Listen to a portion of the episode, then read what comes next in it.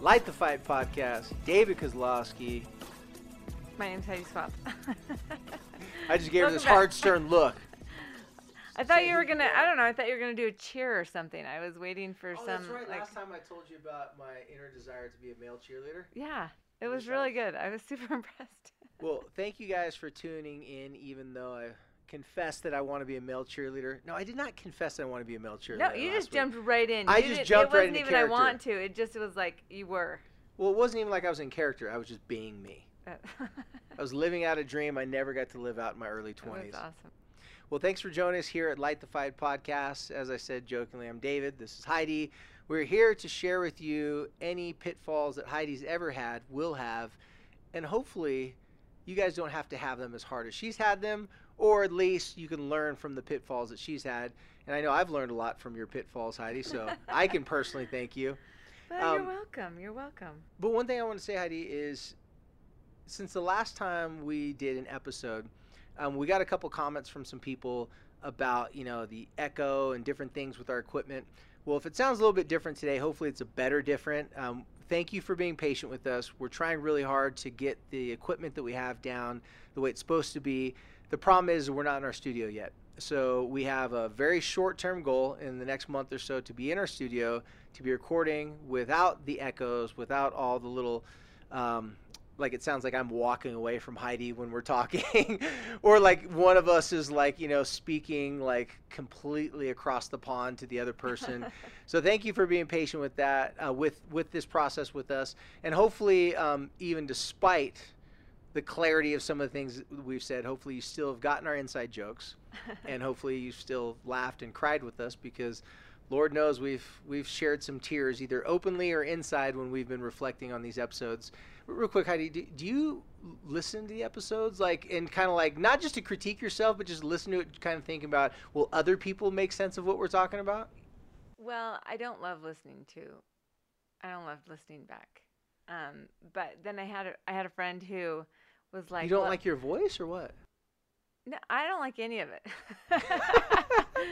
well, and I, I actually make lots of videos and stuff. I don't like to watch those things. That's so it's I don't know. It feels weird.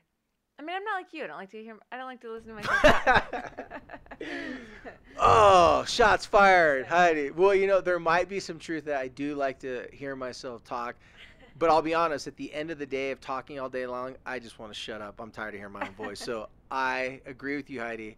Sometimes I need to stop talking. but I did have somebody say, you know, I was listening to this podcast and you were talking about this, and it, like, we have I don't know 13 or 14 podcasts kind of under our belts at this point, if you include the DMs, and I'm already starting to sort of like forget, and so I had to go back and listen to one of the podcasts because I couldn't remember what I had said, and um, and she was kind of referencing it, but I didn't want to tell her that I didn't know. so anyway, I I listened and I thought, oh yeah, it did make sense. That was good. Well, I, I like to listen to it because I don't know. Hopefully, it's not entirely for my own ego, just to hear my voice. But the reason why I like to listen to them is to see, one, if I'm being the same person that I'm being when I'm counseling or coaching someone. Because I find I found that really hard when when we had the radio show. Um, over at ESPN, I'm looking over at our producer, like waiting for him to like go, oh yeah, nod his head, how hard that was. I found it really hard. Like parts of my personality would come out, and then other parts I'd like kind of like just tuck away and hide. And I'm like, how can I just be the same guy I am when I'm talking to people, when I'm counseling them in my office or coaching them? Because I think that's the guy that's just more like I'm not thinking about what someone else is thinking when I'm talking. It's so hard when you're talking to the microphone. If any of you have ever done a podcast out there, you're talking and you're talking, sometimes you're talking thinking about what other people are thinking about you while you're talking. And it's easy to get inside your own head. So I'm trying really hard ju- to just be the guy that my friends make fun of, uh, the guy that just laughs and jokes and cries with people during counseling sessions. And hopefully, as Heidi likes to say, I will evolve to be that person really soon. Well, here's the thing. I am way better at talking about stamping and folding papers and cutting papers and and how things work like with my with my craft supplies and things like that. This like as I'm talking, I'm thinking and processing and uh, and so when I was listening, I'm like, gosh, spit it out, Heidi. and so, you know, that's part of that's part of the package. So sorry about that, everyone who's listening and is like, Well, speaking for everyone, I can say we all accept your apology. well, thank you. well, now let's move on to what we're really here for. Brrr, drum roll. Talk about some drama. Talk about relationships. Talk about success stories. All the above. So, what do you got for us today, correspondent? So sometimes, and I've confessed to you guys before that I don't really tell David what I think we should talk about, and um, so it's kind of like when Johnny Carson like used to hold up the envelope, and you know, he had to he had to guess what it was anyway. Um, I kind of put David on the spot, I guess, in this situation, and the thing that I've been feeling this kind of prompting to talk about, and I and I think that it has to do with the fact that here in the next couple weeks is Mother's Day, and then right after Mother's Day comes Father's Day, and I'm not gonna lie, I'm kind of on the countdown to Mother's Day because on Mother's Day you get to talk to your missionary, and and it's like, you know, for those of you who aren't familiar, my I've got a son that's living in Japan, and you only get to talk to them on Mother's Day and Christmas. So this is actually our last conversation. He's coming home. Yeah. So it's via Skype. And previous to this circumstance, I was not a fan of Mother's Day. And part of it was because um, I kind of felt like, to be completely honest, I was like, for Mother's Day, I would like you to take the children and leave and be gone for the entire day. for Mother's Day, can I just not be a mom? Is is kind of what I wanted. Or the so other So momless spa day? yes. Okay. Or the other thing was, you know, I just eh, you know, it's on Sunday, we go to church and and it's all these talks about these wonderful moms and I just felt like I didn't measure up. And it was my my day of mother inadequacy self-reflection, you know. And so Mother's Day and Father's Day is kind of it's supposed to be this honor day and all this stuff, but it kind of becomes this moment of well, here's where I get my award for being a lousy mom or not having the answers or not knowing what I'm not knowing what I'm doing and wishing my kids would be gone for this entire day so that I could sleep in and clean the house without somebody ripping it apart the, the second after you clean it or whatever. But um it, it has got it's had me thinking about another one of those really pivotal sessions that you and I had and um it's been about three years from about right now when we had this conversation. And it was. It, it was one of those times when you had to sort of say hard things for me to hear. But I I wrote it down when I got out to the car. I wrote it down, and I wound it wound up being something that I shared over and over with other moms. And so I feel like in light of I know that I always tend to talk to the moms, and so this is me talking to the dads too. Um, and David's kind of looking at me like, okay, what what did I say? um, I remember specifically just I I was in in that fear mode. And what I really wanted to do you know, as I was talking to, to David and telling him my concerns, and I'd come in the week and, and maybe rattle off the things that didn't go well. And David got really serious with me that day, and he said, You do know that Corey already has a savior. And it's not your job to be his savior. And um, of course, that at that time I wanted to save him from himself. I wanted to protect him from these bad decisions. I wanted to somehow shake him and I want him to know that he wasn't as bad as he thought he was or the situation wasn't as bad or whatever that was. And I don't know if maybe this is a talk that you give you have to give parents a lot. Um, but at that time you told me that while I wasn't allowed to be the savior because there was already a savior in place, I did have three roles. And this is what I wrote down. I typed in the notes of my phone. You told me that I was allowed to love unconditionally, that I was allowed to be a mentor. And what that meant was that I could give advice based on experience and lessons that I had learned. And number three, I could be the loudest cheerleader. And I don't know. I remember you talking about, um, you know, seeing like not being a lifeguard or seeing somebody in trouble, and and not having the skills or the training, the resources to save somebody, but still jumping in and wanting to save them, but because I wasn't trained or whatever, actually it making a more dangerous situation. We kind of talked about that. I, I'm sure that parents that are listening can uh, imagine a situation where you know your child's in trouble and you don't even care. You you jump in, you would jump jump through fire. You would you would do anything to save them.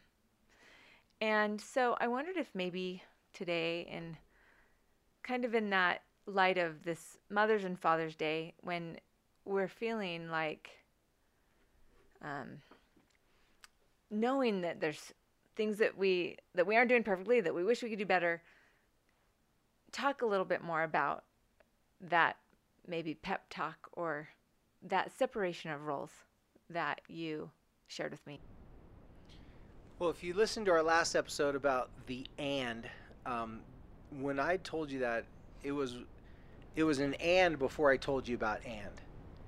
So this is something just to kind of just okay.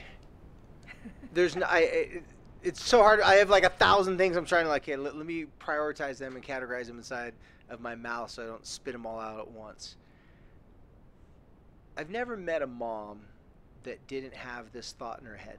Now, this may not be a conscious thought for all you moms out there, but it's in there.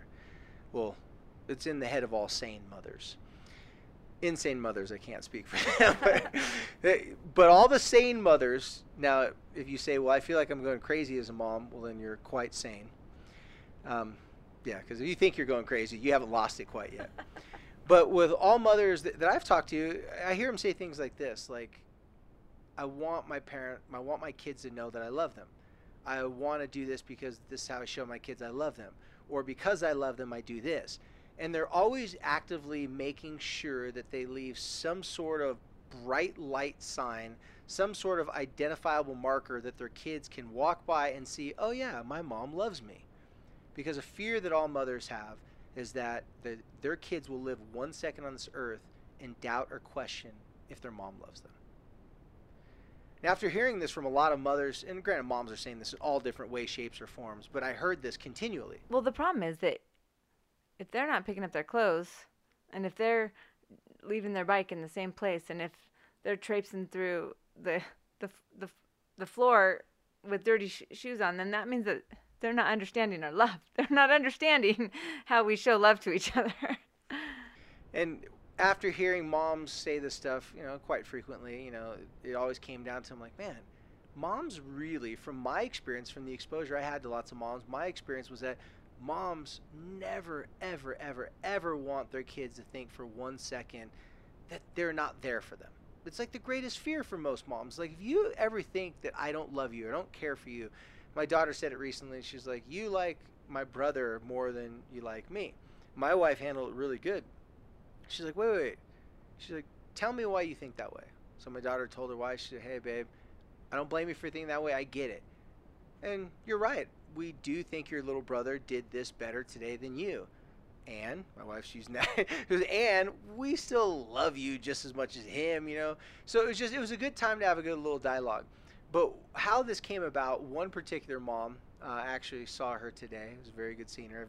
They're um, one of my oldest people I know in the state of Utah. Let's put it that way. I've helped their family out a lot. Very close with these people. Just great people in general. Her son, um, for those of you out there, know what borderline personality disorder is. Her son uh, is struggles with addiction, has struggled massively with addiction, has gone to multiple treatment centers, uh, started struggling when he, when he was a teenager, uh, got diagnosed with borderline personality disorder. Um, very accurate diagnosis for him, and he has really had a, guff, a tough go of things throughout these past years. He's gotten a lot better now, but when the mom was really figuring out for the first time what this personality disorder uh, is, how to help her son, even though he's struggling with addiction, she came across this very important and statement that was beneficial to her, but I shared it with a lot of other mothers. And, and here's what the statement was it's very simple and very basic. She said, I love you, and I cannot save you. For her, here, let me give you a little context what this meant for her. Her son had just stolen like at least 10 grand on all their credit cards from her and her husband. This is not the first time this happened. He'd been multiple drug offenses, multiple treatment centers. You know, he has a, um, a trust fund account, and so he's wanting to get this money, and is constantly calling her, trying to manipulate her to give him money, this, and that, and the other.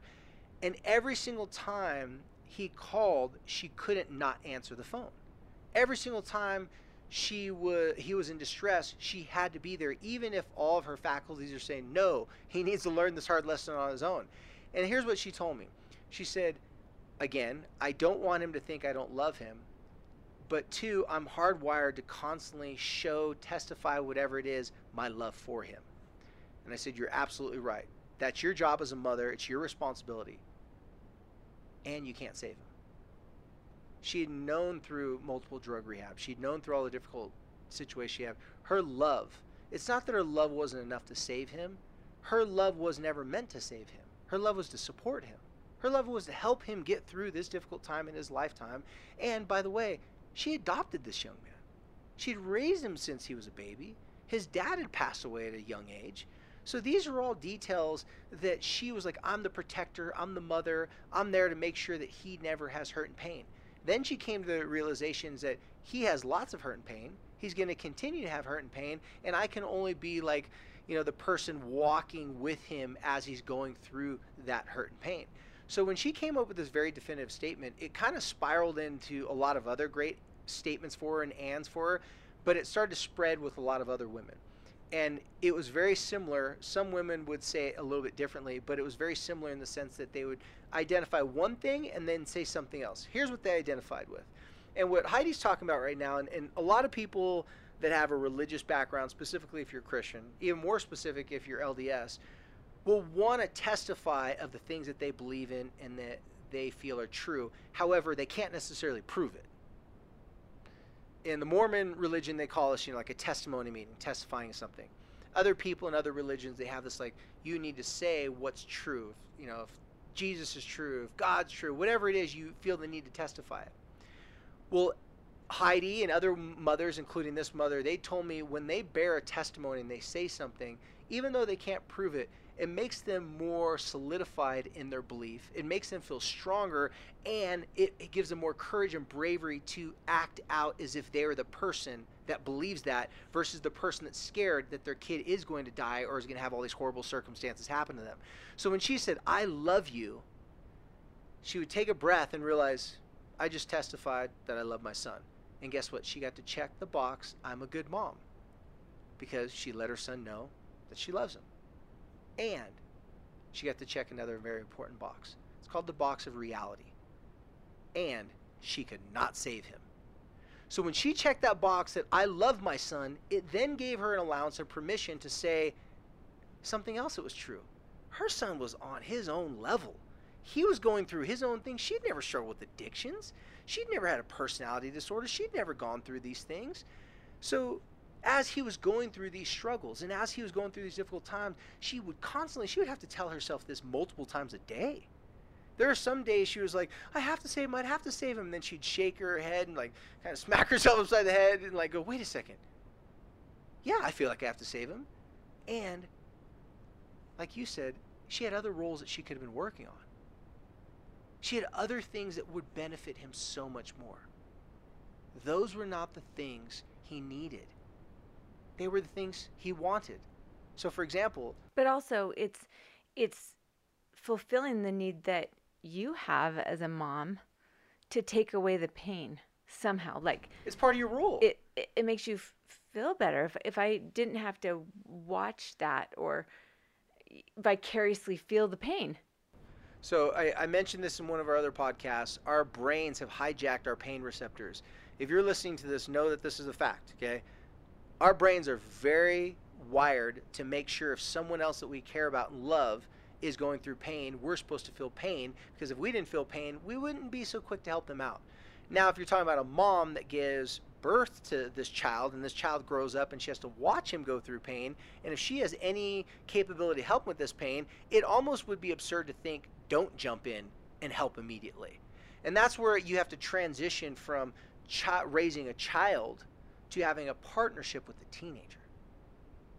A partnership means that you are both working on your own thing that is going to be mutually benefiting to both of you. Most teenagers, generally speaking, have to work on their own autonomy. They have to work on developing their own personality, um, you know, which includes their own identity, all these different types of things. And they have to work on doing things for themselves, even though they feel uncomfortable and don't want to do it. You know, moms have to work on not saving their kids every time they're drowning not saving their kids when their kids are in distress and they're saying, Mom, Mom, help, help. Because you, when you're hardwired to show up and help that person, not only do you not give them an opportunity to develop coping skills to help themselves, you're not helping yourself deal with the hurt and pain that comes from them going through hurt and pain. The only way for you to get better watching your kids going through hurt and pain is to support them through it instead of trying to make sure it's gone and alleviate it from their life. Which is like, you know, excusing all the absences. Yeah, that's a big one. By the way, if you excuse all your kids all your kids' absences and they are disrespectful to you that same day, ha! That's what you get, parents. You got duped.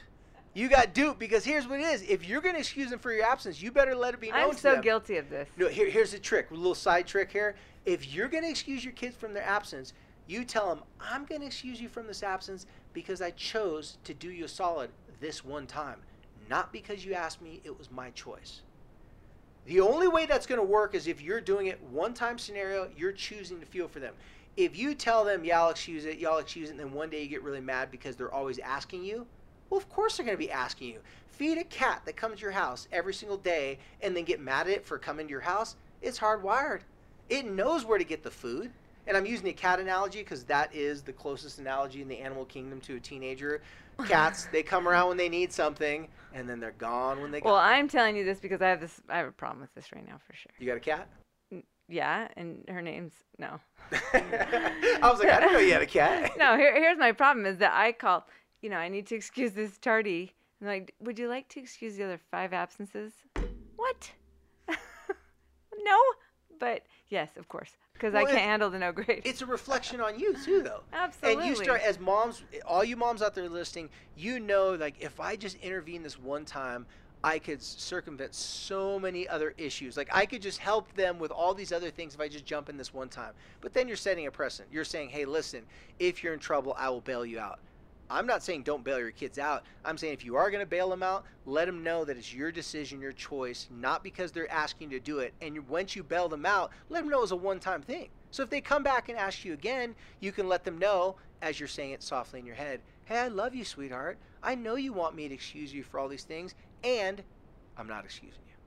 Well, and I think that an important distinction to make is that being a savior is different than helping somebody who's coming to you and, and genuinely needing help. Like, in my case, sometimes um, I felt like my kid was behaving in a way and did not want my help, didn't want, and and I'm not talking about when we actually needed help. It's more like when, you know, I knew we were on a crash course and he didn't, and thought that it would, you know, and I wanted to protect, and he didn't want to be protected, and I, I mean, it's just kind of a. I think that the, I just want to a mom is there to help and support. And so I'm not saying you can't help or support your kid. And I don't think you're saying that either, right? No, help support is not saving. Right. And so I just want to just like struggling sure is not sailing. Right. They're, they're, just different things. So the reason why I like to I like to use the distinction, and, and because of your th- faith background, I knew you would understand that metaphor, analogy, whatever you want to call it, is that you know when someone is thinking of the Savior, so like a, a Christian faith-based person, they're thinking of the Savior. If you think about you know what he's supposed to represent, it's easy to be like, hey, I want to be like him. I, I want to be that person who's who's in it, who's loyal, who's trusting, is always going to be there to, to help the people and to try to bridge the gaps between hurt and pain to happiness and pleasure, right? That's a great thing to aspire to. That's a great thing to want to be. The problem lies with that is that by definition, if you look at Jesus' life, even the Savior can't save everybody. Because what he was doing in how all that plays out in that story, he was doing the necessary steps to give us a pathway and a bridge to come back to happiness. He wasn't actually saying, "Hey, I'm not going to I'm going to make it so you don't ever have to feel hurt and pain. I can't take away everything from you, but if you bring something to me, I can help you with it." So that's where a parent should be taking more from that story is it shouldn't be the story that I have to uh, esteem to be perfect like the Savior. I should esteem to be someone who is easy to talk to, who is relatable, who can understand you, so that when you do have struggles, I can go through it with you, but I can't do it for you. So, why don't we talk a little bit more about the three roles that you told me that I could that I could play. And and sort of define those parameters because and I think we've talked about this a lot. We don't really want to focus on the problem. We maybe want to focus on solutions and tools. Yeah. So go over the first three again.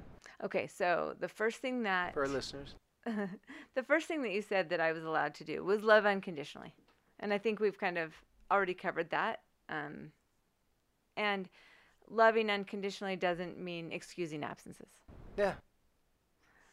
Um, the second thing that you told me was I was allowed to be a mentor, and that means that I remember you kind of defining it in that I could use my personal experiences to share and and to teach, but mentors don't go chasing down their students. they kind of wait until their student comes to them, and um, some might never never happen with teenagers. But anyway, and then the third thing um, that you mentioned was to be that I could be the loudest cheerleader. Well, let's start with the mentor. The first one, love unconditionally. Um, I, wouldn't we all, in a perfect world, like to love everyone unconditionally? I mean, that would. When I say I hope we'd all want that, like just to be, don't see color, don't see race. So much easier see, to love somebody that yeah. is doing what you tell them. The media would hate it, you know, because they wouldn't have anything to report upon. The news would be boring. The news would just be telling you about like what the traffic was like, and that's it. um, but the mentoring part, if you're older than your child, that's one qualification that you meet to be a mentor. So hopefully you're older than your child, all you listeners out there. You're smiling at it? Okay. hey, you're talking to a guy that I was raised by my grandparents, and I have nieces and nephews that are like almost my exact same age. Everybody's like, wait, that's your niece or that's your nephew? So, the first part of mentoring, if you're older, it does give you a little bit of like, hey, I've been there, done that. I've been around for a while. I want you to benefit from all my life experiences, not just the ones that I got hurt or something bad happened. So if you're a parent and you want to use your mentoring capabilities for your child only to teach them or mentor them when they're making a mistake, that doesn't really qualify you as a neutral mentor. It qualifies you as someone who has an agenda. So when you're mentoring your kids or you want to mentor your kids or be that kind of coach for them, make sure that you're not just weighing in on their lows. You're also weighing in on things that they've made a good decision about. Just like any coach or mentor, it's like, hey, you're assessing, wow, you did this really good. Here's your highs, like we talked about in the last episode. And you here's some need to improvement. Here's some of your lows. So be the mentor that you would want someone to be for you, is what I'm saying. Don't just say, hey, you know, you did this wrong, and I'm really worried about you continue down this path in your life because it could ruin your life. You could say it like this Hey, listen, you know I don't like that. You know I don't want you to do that because if you did that, I'll be all scared that it could ruin your life. However, since you are doing this, and since you kind of got yourself in this scenario and situation, I could give you a little bit of feedback, something that might work, but ultimately I'm not 100% sure because this is not something I have a lot of experience with. Let's think about some people you could call and ask questions to to help you mentor this. As a counselor, I have to refer people to other counselors. A good mentor isn't the one stop shop. As a parent, our ego wants to be satisfied that if our kids always listen to us, that means we're a great parent. That's not true. Don't you also think that a mentor recognizes that they have that they have come down the path a lot further? One of the things that we've talked about quite a bit and, and that I've that I've heard various people talk about is as as an adult, we want to protect our kids from making mistakes because we don't because we know that sucked for us. But we we have, you know, maybe 25, 30, 40 years on a kid and we can't expect them to understand what took us 40 years or 30 years or how many I'm 26 years older than my oldest child. um, I can't expect him to know what I know because of what I've been through and, and the empathy and the path that I've taken. And so I think a mentor understands that relationship. Like, I can't expect you to know what I know. Well, the thing about a mentor doesn't really have the same time frame that maybe other people in your life have. So, as a parent, if you want to be a better coach or mentor, to step outside of the parent just for a moment, it's very helpful to see yourself as just a different type of a partner for your kid. You're just a partner with them through this. They get to go through this and you get to watch it. for high or hell or you know for high water for low water like you get to have the front row seat you can choose the front row seat or you might want to go back a little further. Well think about it. A great mentor a great coach is going to be courtside whatever it is right there for you. They're going to congratulate when you did good and when you did good they're going to analyze it and give you some suggestions. And when you didn't do good they're going to sit there and put their arm around you and cry with you. It is a partnership. Yeah, just because you're older and just because you're ahead of the game, you're you know you got 26 years specifically in your case with your oldest kid, doesn't mean that you're not partners in this. So the mentorship should really be seen as in order for me to be a better mentor, aka partner with my teenager or you know young child, however they are, you have to have realistic expectations of where they're at and how you got to where you're at and I just want to add one thing. There are a couple people that I consider mentors myself, my dad actually being one of them. Um, but a mentor also doesn't take what's the person that you say a mentee what what's somebody who comes to the oh mentor? someone who's being mentored a mentee I'll, I'll go with that sounds awkward and uncomfortable but let's do that they don't take that person's decisions personally because they're they're not their mom. I mean, obviously, I, am trying to say be, be, their mom, but that's the that is the one thing that when somebody asks me my advice, the first thing I will say is don't take your child's decisions personally. Um, and I I don't think that a mentor does that either. I think a mentor can can be quite subjective. Well, I, I, I think that's I I okay, the, the, producer just told me that mentee is the correct terminology. I don't, I don't believe it. Siri, I don't. I think he's just trying to cater to your ego to not hurt your feelings. No, so it, hence the reason why I actually started to change the word from mentor to re, to partnership. I so, like that. And, mm-hmm. and, and when what you're saying is right, but okay, I won't say right. What you're saying is accurate. I would just add something to it. You're saying, hey, you can't take what your kid does personally. It's impossible. But everybody does. so technically you're wrong. They can take you can't they you can take it personally. However, what you're really saying and, and kind of what we're telling you right now is that the less personal you take it, the better partner you can be. Okay. I like that. Because if you're in a partnership with someone and they have a fail, well, then you have a fail. But if you have a fail, guess what? It affects them too. So if you want to be a better partner, you got to be better at your side of the street, what you're doing. Then when someone comes to you and says, "Hey, how did you do your part so well?" you can weigh in on it. Most kids won't go to the same parent for the same type of information. For your kids, they might go to you for one thing because that's just their thing. They go to you. They connect with you about it. Maybe you're an expert on it. Have a maybe you've just given them good advice in the in the past. Maybe I'm just the one that excuses absences. Exactly. So so maybe they're maybe they're looking at you saying, "Mom, I'll go to mom for this. I'll go to dad for that." That's not a, that's not a bad thing. That's just normal. But in any partnership, if we want to be the person that they come to for everything because we feel we can help them, then we're trying to give them something they're not looking for. If your kid comes to you for one thing and you play it cool, you weigh in like a partner or a mentor or coach and you give some suggestions and ideas, then it allows them to sit with it and see what they want to do with it. Now, right now, we're not talking about life-threatening situations. We're talking about day-to-day, uh, you know, conversations, things that may happen in your teenager's life. But this really sets the precedent because what happens is if they say, I could trust my parents for two things, or my mom for two things, maybe I could trust her for something else. That's going to take a little bit of time. So earlier when we're saying like I love you but I can't save you, you're doing it for you as well.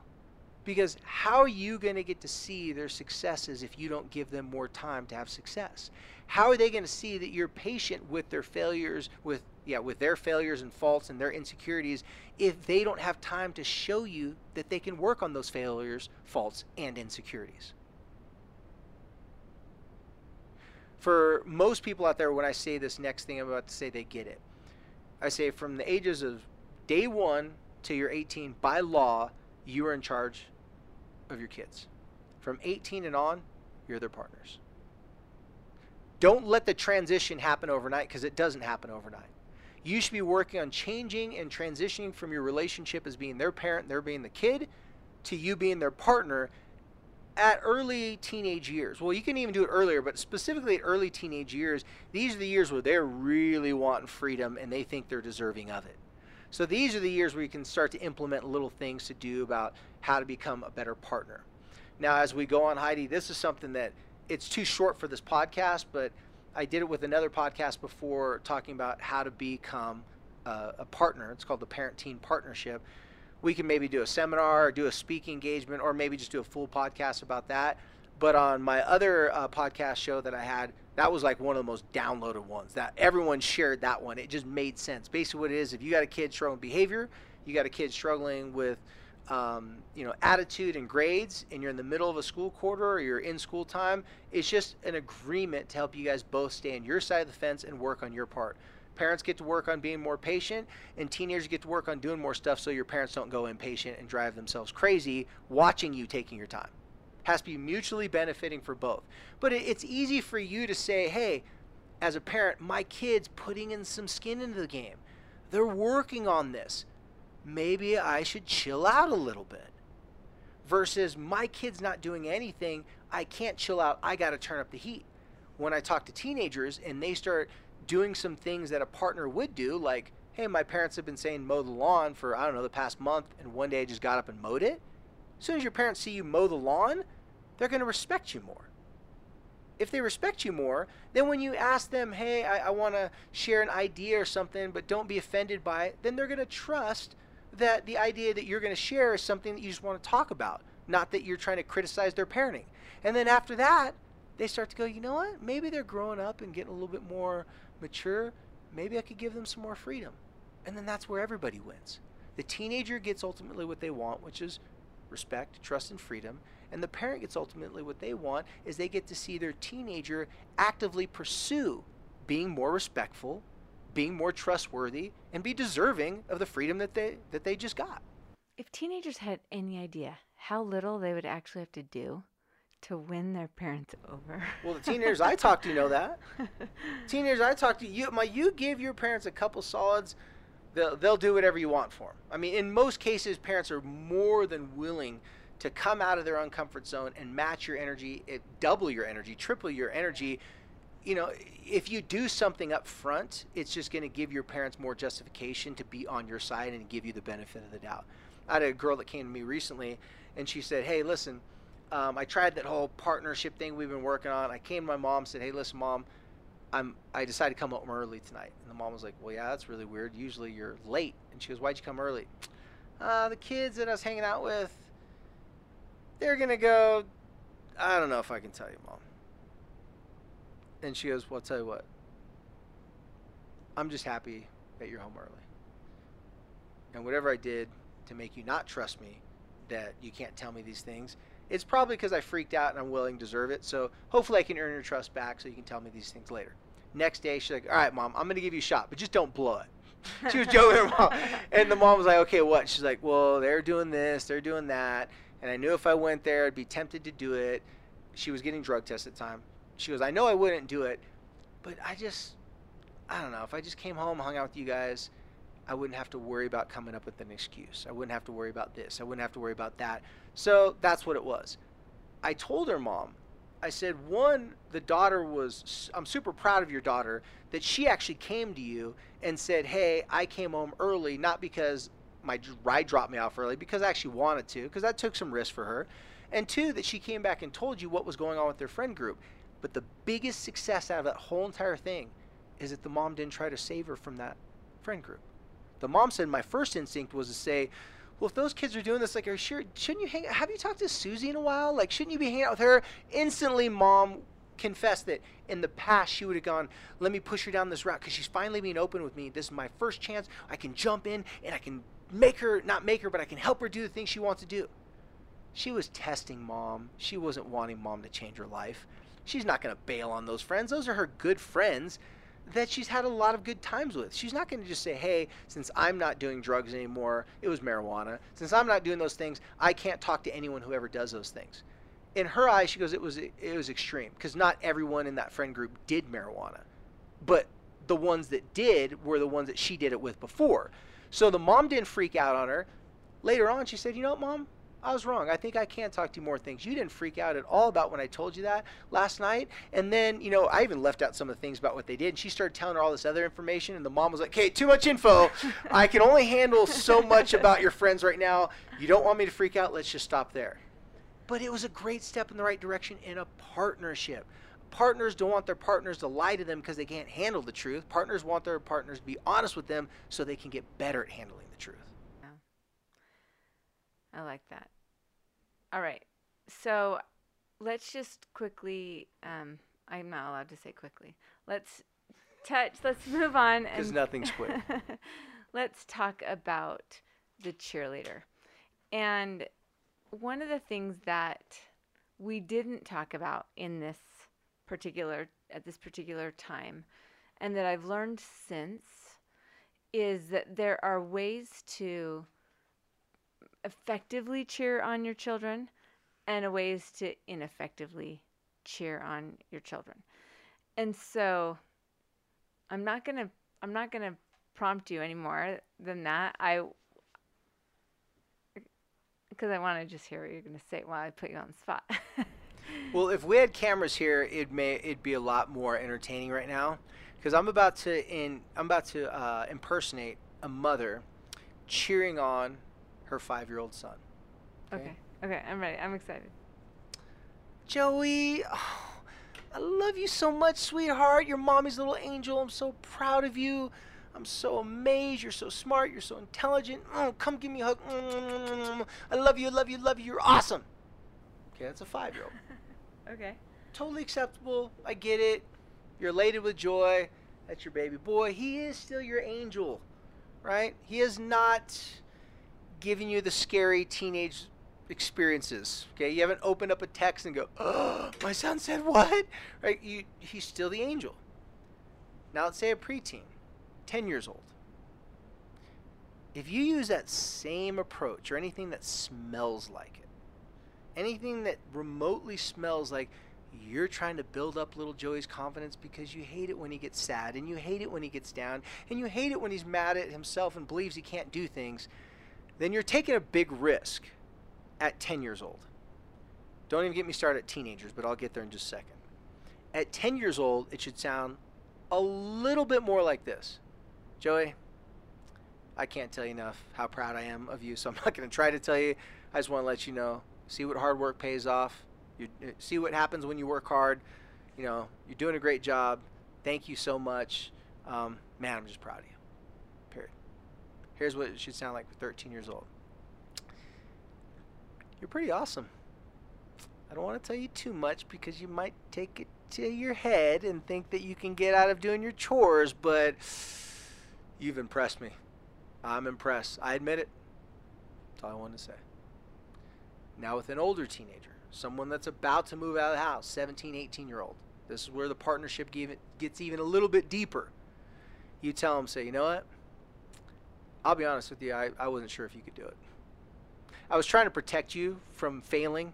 I wanted you to go to this school because I thought it'd be safer for you, but the reality of it is you're much more braver than I am. You're much more courageous than I am. And so if I'm trying to protect you, it's because I'm the one that's scared. You shouldn't have to be scared. Keep on going. You're doing great.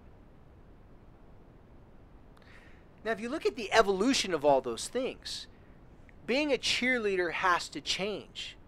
You go watch the little cheerleader, like in the literal sense of being a cheerleader, like defense. Ah, like it's so basic when they're little. And then as you get older, it's like, oh, it's like getting even more team spirit. And then you get into college and competition, like, well, these are gymnastic phenoms doing crazy backflips has nothing to do with the football game the basketball game. This is a high level athleticism, and these girls, if they fall, are in serious trouble, and it's dangerous, and they have to be on top of their A game.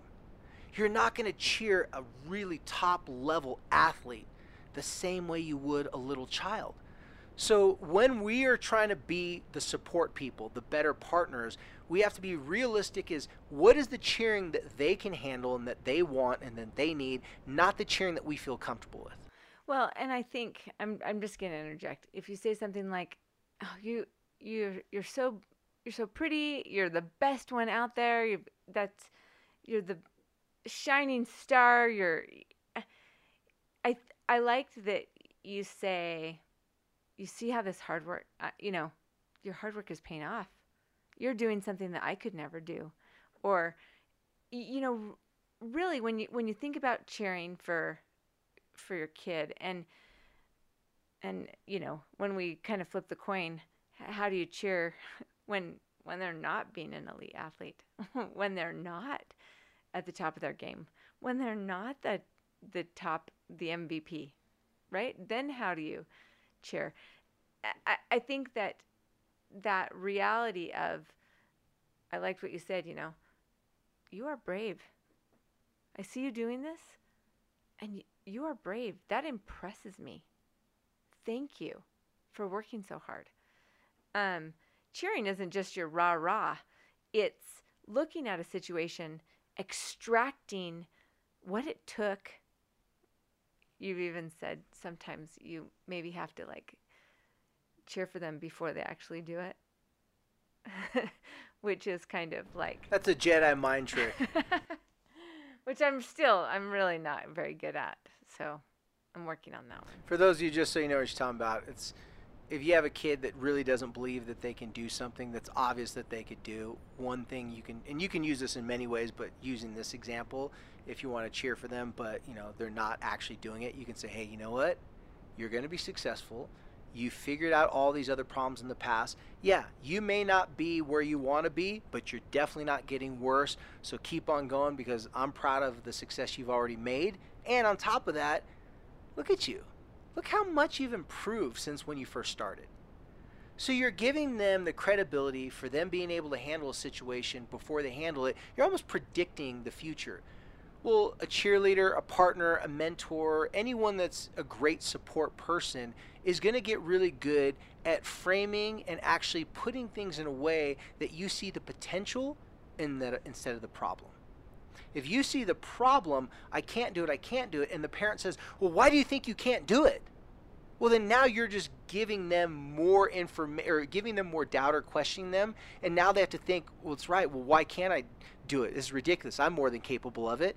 But instead, if you want to be an effective partner, if you want to be an effective cheerleader, you want to be an effective support person, it, when your child is saying, I don't believe I can do it, I feel like I'm a failure, ride that wave with them. Just like we said last week on the and.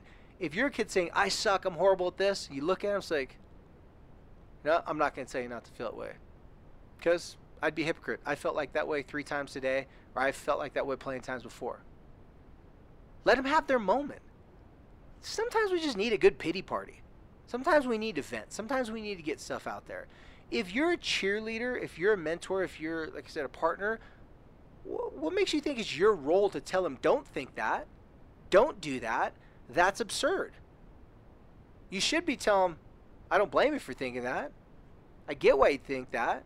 I've thought that before. And what are we going to do about it? We're going to just sit here, take some time off, get back at it tomorrow, make a decision, let me know. That's what good cheerleaders and support people do.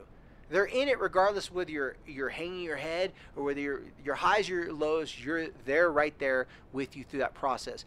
Better support people that are the best support person are also the people who are less critical of themselves. The more criticism, the more the more you can actually take in far as your own criticism other people's criticism, and you can use that in a very progressive way to help you see what you can improve upon. Maybe you can use it as a little bit of motivation. Then you're able to do that for your kids. But if you're hypercritical of yourself, if you're overbearing and you're like, dang it, I need to get better and this sucks and sucks, sucks, sucks, sucks, sucks. Well, maybe they heard you talk about those things your whole entire life, their whole entire life, I mean, and they're just modeling and they're mirroring those same things for you. So you need to recorrect it. If you're ever showing your insecurities to your kids throughout their life while they're growing up, and you're saying things out loud that help them kind of take on this sort of I can't do it, I can't do it mentality, or if they're just in a really hard time, this is your opportunity to say, you know what? Keep on feeling how you're feeling. But in five minutes, let's do something about it. Or in a day, tell me what you want to do about it. Because if you want to complain about this every single day for the next month, I'm your parent. I'm not going anywhere. I will listen to you for the next month, complain about the same thing. But I'm guessing you don't want to sit here and complain about it and be a Debbie Downer or a Danny Downer for the rest of the month. I think you want to do something about it. So as soon as you figure out what you want to do, let me know and I'll help you do it. You know what you said to me that day? You said, the cheer squad at the high school team has to cheer even when the team's down. That's right. Even when there's only 30 seconds left and they know their team's not going to pull it out.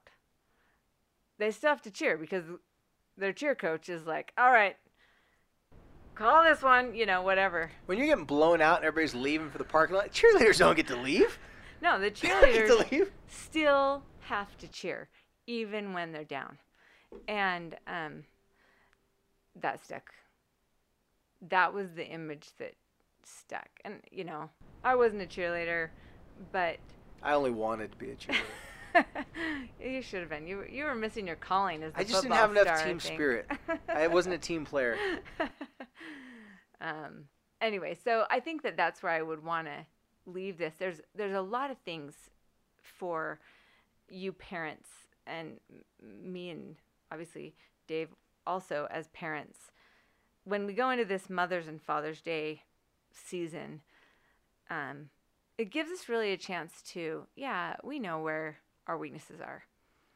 But if we can focus on these things and, and view it in this way, and I think that the last thing that you can kind of ask yourself is, you know, are you going to be still cheering, even, even if your team isn't isn't going to win, are you going to still cheer? And the answer is yes.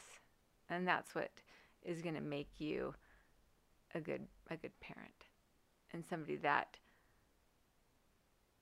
you know is going to stand out when when the brain fully develops and everything comes around that's what is going to be remembered why I think that's a perfect way to wrap up this episode. Um, hopefully that was helpful. I'm smiling, Heidi. Inside joke.